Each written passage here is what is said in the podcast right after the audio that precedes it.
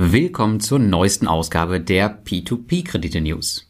Heute sprechen wir über die Bondora Kreditkarte, eine neue Plattform aus der Schweiz, eine weitere aus Tschechien, die jetzt ihren ersten Investor Report veröffentlicht hat, über einen Gruppierkreditgeber, der eine neue Finanzierungsmethode gefunden hat, und es geht um einen neuen Eignungstest bei Via Invest, den man aber leider nicht schaffen kann.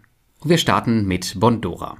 Ja, in der letzten Woche gab es eine kurze Aufregung in der Community. Einige Investoren haben wohl testweise Mails zu einer 1% Cashback Zahlungskarte von Bondora bekommen. Andere bekamen die gleiche Mail, jedoch ohne Cashback, also eher als klassische Kreditkarte.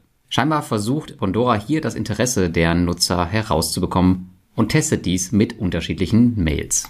Ist da was im Busch? Davon kann man ausgehen, denn es gibt auch schon eine Landingpage zur Bondora Kreditkarte, und es wird auch schon seit Jahren über die Zahlungskarten spekuliert und es gibt auch nachweislich intern Pläne dafür, die jedoch während der Covid-19-Pandemie auf Eis gelegt wurden.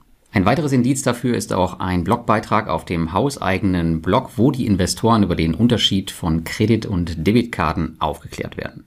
Ich gehe fest davon aus, dass die Entwicklung für dieses Projekt aktuell vorangetrieben wird, bietet es doch interessante und einmalige Anwendungsfälle für eine P2P-Plattform.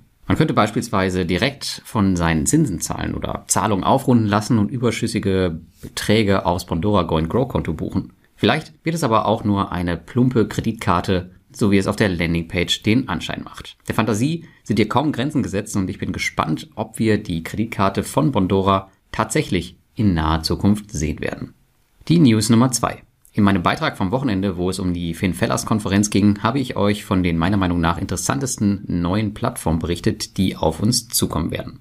Aber es kommen noch weitere, beziehungsweise sind schon online.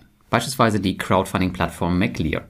Diese könnte für interessierte Investoren einen Blick wert sein, denn sie hat sich als Jurisdiktion die Schweiz ausgesucht und ist dort lokal reguliert. Meinem Wissen nach stellt die schweizerische Regulierung nicht die einfachste Hürde dar und so ist es auch nicht verwunderlich, dass das Unternehmen direkt von Beginn an von einer Big Four Company auditiert ist. Wer jetzt aber denkt, dass uns das Rendite kosten würde, der hat weit gefehlt, denn auf der Plattform finden sich keine Projekte aus der Schweiz, sondern solche mit einer attraktiven Rendite aus Estland. Die aktuellen Projekte haben eine Verzinsung von 13,5 und 13,8 Prozent, inklusive 1 Prozent als Willkommensangebot und 2 Prozent Loyalty-Bonus ab einem Investment von 5000 Euro. Einige Dinge sind allerdings noch verbesserungswürdig bzw. fragwürdig. Beispielsweise weiß ich nicht, wie es mit der europäischen Crowdfunding-Lizenz läuft, wenn diese im November final in Kraft tritt und man aus einem Drittland, nämlich der Schweiz, Kredite in Europa vergibt. Ich habe hierzu noch keine klare Antwort vom Unternehmen bekommen. Und dann wird man bereits mit Tausenden von Investoren, obwohl die beiden Projekte ganz sicher darauf schließen lassen, dass das wohl nicht der Fall sein wird. Und zudem ist die Plattform auch noch nagelneu. Auch das tolle Vergleichsbanner, wo McClear mit dem Aktienmarkt, Bankeinlagen und Real Estate Projekten verglichen wird, das haben wir doch auch schon mal irgendwo gesehen, oder? Das kommt uns nämlich ziemlich bekannt vor von Viventor. Also für den Start haben sie scheinbar erstmal alles rausgeholt, was geht. Nichtsdestotrotz eine neue Plattform, die es vielleicht wert ist, in Zukunft zu verfolgen. Eine andere Plattform, die auch auf der FinFellers Konferenz zu bestaunen war und die ich am Wochenende nicht weiter erwähnt habe, das war FinTown.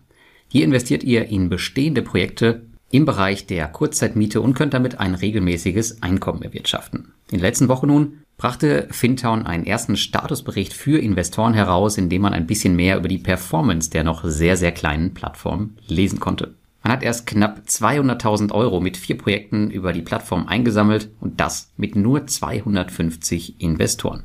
Die Plattform hat noch viel Arbeit vor sich, das kam auch in meinen Gesprächen vor Ort raus.